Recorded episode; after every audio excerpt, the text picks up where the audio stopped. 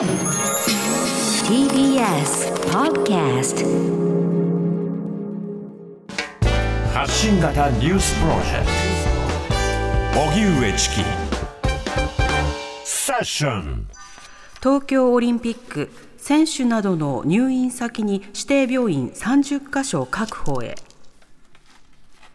東京オリンピック・パラリンピック大会組織委員会が新型コロナ対策としてアスリートなどを受け入れる指定病院をさんじゅっかしょ程度確保する方向で調整を進めていることが分かりました。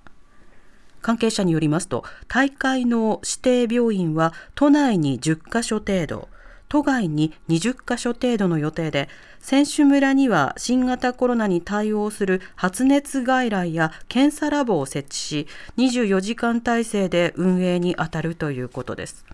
このほか、競技会場などに医務室を設置するため、相当数の医療スタッフが必要で、組織委員会は日本看護協会に対し、ごひゃくにんの看護師の確保を依頼していますが、全国で感染が拡大する中、医療スタッフの確保は最大の課題となっています。一方、丸川大臣は今朝の会見で、大会時の医療提供体制などについて、東京都から回答がなく戸惑っていると述べ、都の対応に苦言を呈しました。では、オリンピック選手の入院先に病院さんじゅっかしょ確保など、えー、こちらのニュースについて、はい、流通科学大学専任講師でスポーツ社会学がご専門、はい、新田正文さんにお話を伺います。新田さん、こんにちは。こんにちは、よろしくお願いいたします。よろしくお願いいたします。さて、あの今回オリンピック関連のために医療体制新たに確保しなくてはいけないということで、まあ、これもともとね、あのーまあ、酷暑であるとか暑さ対策など医療ボランティアたくさん必要だというのは言われてたんですけれども、この緊急事態宣言下で、まあ、さらにこう要請されるという動きが多くの反感を買うようなタイミングのようにも聞こえますが、新田さん、この一連の動きどうご覧になってますか？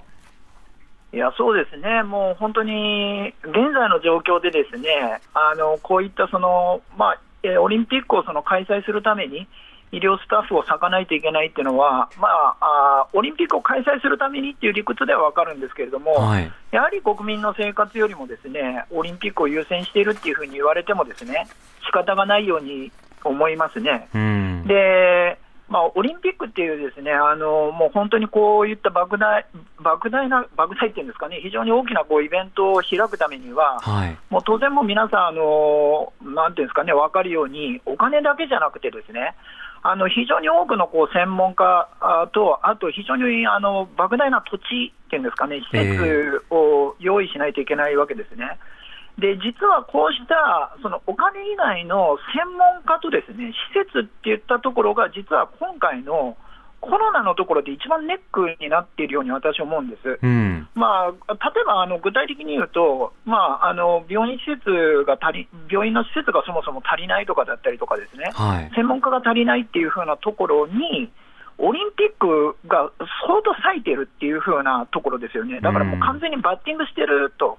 いうふうなことで、やっぱりオリンピックをやり続けるっていう、あの開催をするっていう決断がですね、どうしても今回の場合、やっぱり国民の生活っていうのを犠牲にしている部分っていうのはどうしても拭えないかなというふうに思います。うん、それこそ例えばホテル療養であるとか、あるいはその検疫のためのにしゅうかん自主隔離などを含めて、はい、あのオリンピック関連の施設も本来使っていいんじゃないのっていう議論、最初にちょろっと出たんですけれども、あっという間になかったことになってますもんね。ええ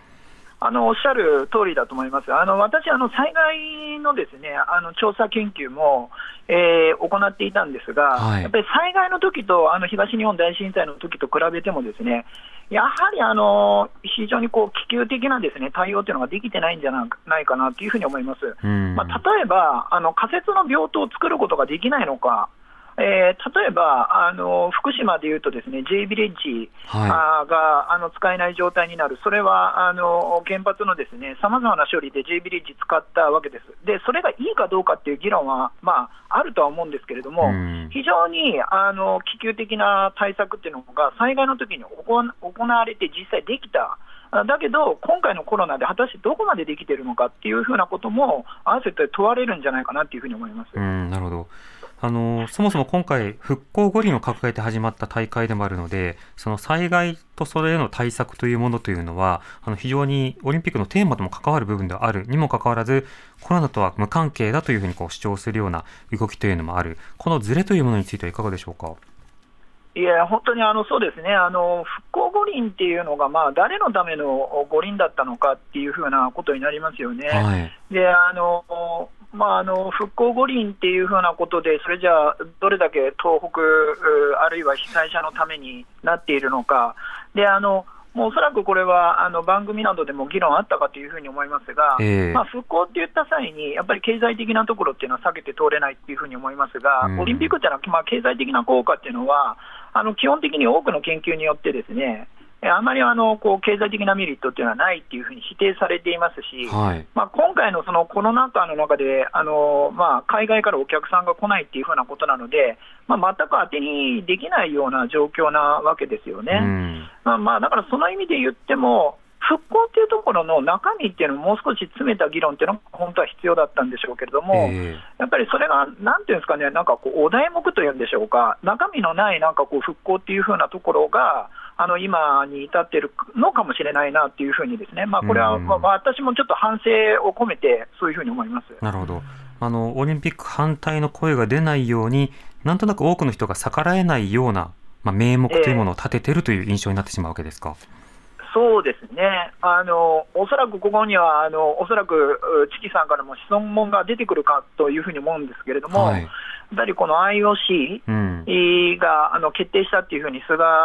総理があの会見でずっと一点張りでお話しされてました。はい、うん、で、まあ、この アイオーシー というですね、それじゃあ組織について、じゃあ我々例えば日本の民意が反映できるシステムになっているかというと、そういうふうにはなってないわけですよね。うん、であのやっぱりその問題っていうのもあって、あ、あると思います。あのエリートの本当に一部のエリートのためのオリンピックになってないだろうかと、えー、そこにあのこう市民の決定権あるのかと。でじゃあその市民のけ市民のその民意が、えー、ある程度こう反映できる、そので代弁できる人っていう、いうともうあと東京都の知事だったりとか、やっぱり総理大臣っていうのを当てにしないといけないわけで、その総理大臣が アイオーシー が決定したって言ったらですね、えー、オリンピックっていうのは誰のための、あのどこで民意が反映されるですね、その大会なのかっていうふうなことが非常にこうあの問いかけっていうんですかね、私たちに問われてるんじゃないかなというふうに思いますね。私たちっていうか、もう世界的に問われてるんじゃないかなというふうに思います。うん、その アイオーシー が決定しただから中止ができないかのようなあの答弁の連発というのは、それこそあの主権や自治を手放している総理大臣の姿というものになってしまいますね。いや本当にそうだと思いますね。あの アイオーシー が決定したからですね、オリンピックを開催するっていう発言は、まあ、およそ主権国家の長が言うべき発言ではないと思いますし、あとですね、これまでのそのオリンピックに関して言うとですね、あの住民投票、開催あの都市の住民投票で結局あの、えー、と立候補取りやめっていうふうなことをやっている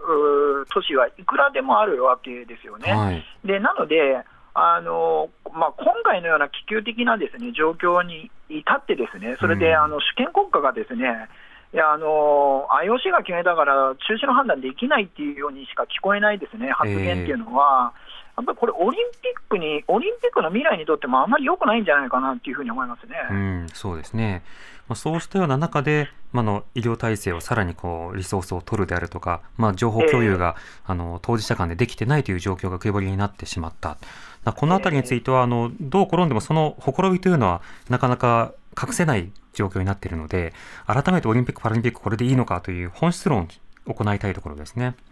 そうですね、まあ、オリンピックに関して言うと本当にこうさまざまな情報がなかなか出てこないと、うんえー、もう後追い後追いでしかですね、情報が出てこないというふうな問題が今さまざま出てますよね。人件費の問題もそうですし、はい、結局最終的にトータルでどれぐらいのお金リソースをかけているのかっていうのが、まあ、見えない状態であるというふうなことですね。であと、まあ、オリンピックっていうのはおそらくやっぱりスポーツ関係者にとっては非常に重要なイベントだっていうこともわかるんですけれども、はい、やっぱり私がここで問いかけたいのは、今このタイミングでオリンピックをやることがスポーツ振興につながるのかっていう論点も問いかけたいというふうに思ってます。うん、わかりました。新田さんありがとうございました。はい、ありがとうございました。ありがとうございました。流通科学大学専任講師、スポーツ社会学がご専門の新田正文さんにお話を伺いました。ティービーエス ラジオ、荻上チキ。さて、あの先ほどさんじ台でね、ニュース、そのオリンピックパラリンピック側がその医療関係者看護師の派遣をよろしくっていう、そうしたことを伝えたっていうニュースあったじゃないですか、はい、でそりゃそうだな、必要だなって納得できる方がどれぐらいいるのか分からないですけれども、僕はまあ心の中でですね、そのいちまんにんじゅうまんにんひゃくまんにん規模の、うん、ミニ荻上チキをこう動員してですね、全員でこうブーイングしているような状況になるんです、うんうん、それはないだろうと、うん、でもね、これ医療関係者だけではなくて、あのボランティアとか、はい、あるいはその通訳、ボランティアの通訳の方とか、うん、いろんな方々をさらにこう要請することが必要になってくる場面あるわけですよね。で通訳は例えば街の案内などこれまで想定されてたようですけれども、じゃあ無観客になるのかどうかって決定しましたっけね、えそのあたりのプランとかも含めてまだ白紙のところ多いわけなんですよね。で今回のニュースでその結構問題があると思ったんですけど、一つはその一貫性への打撃というのがとても大きいと思いました。一貫性への打撃、うん、あの政府はこれまであの緊急事態宣言をやる際に何と繰り返していたのかというと、医療現場の最前線を守るために皆さん協力をお願いしますというふうに言ってたんですよね。そうです、うん、だからみんながいろいろ例えば不要不急のイベントを自粛するとか、まあ、そうしたのことを重ねてきたのは医療現場を守るためという建前の下で、うんうん、名目の下でやってきたわけなんです。ところがそれに対してオリンピックパラリンピックというイベントがポンと医療関係者のリソースをかっさらっていくっていう、そしてでも南の州は不要不急のイベントを控えるんだぞということを言われ続けるということになるわけですよね。そうすると当然一貫性がないんだなこれはっていうことを自覚というか痛感してしまうことがまず起こりますよね。それからもう一つはその公平感に打撃が生じますよね。公平感、あ、うん、はいそうですね。その例えば人によってはそのワクチンの順番が自分のところにいつやってくるかわからないよっていう、その順番待ちの行列に対してオリンピック関係者がすっとワクチン関係でこう横入りしたっていうふうに思われる方もいるかもしれない。またそのスポーツイベントに関していろいろ中止を求めていて、無観客でよろしく、でも無観客でもちょっと自制してください、部活動もちょっと勘弁してねっていうような状況を言ってたりする中で、でもオリンピックパラリンピックはやっちゃうもんねみたいな格好で言われると不公平だなって思うわけですよ。でなおかつこの不公平感と一貫性の両方の欠如、あ公平感と一貫性が両方欠如すると何が起こるかというと、結局はやったもん勝ちだなっていうことで、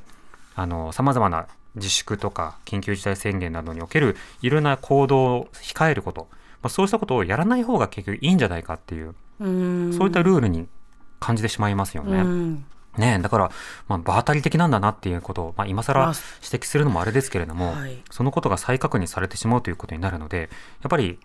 例えば会見を重ねてね、あの温度感を知るとか、あの実際にその政策の背景にどんな思いがあるのかっていうことを伝え続けることが常態化してないことのツケっていうのが、こういったところにも出てくるんだなというふうには思いましたね。確かに、うん、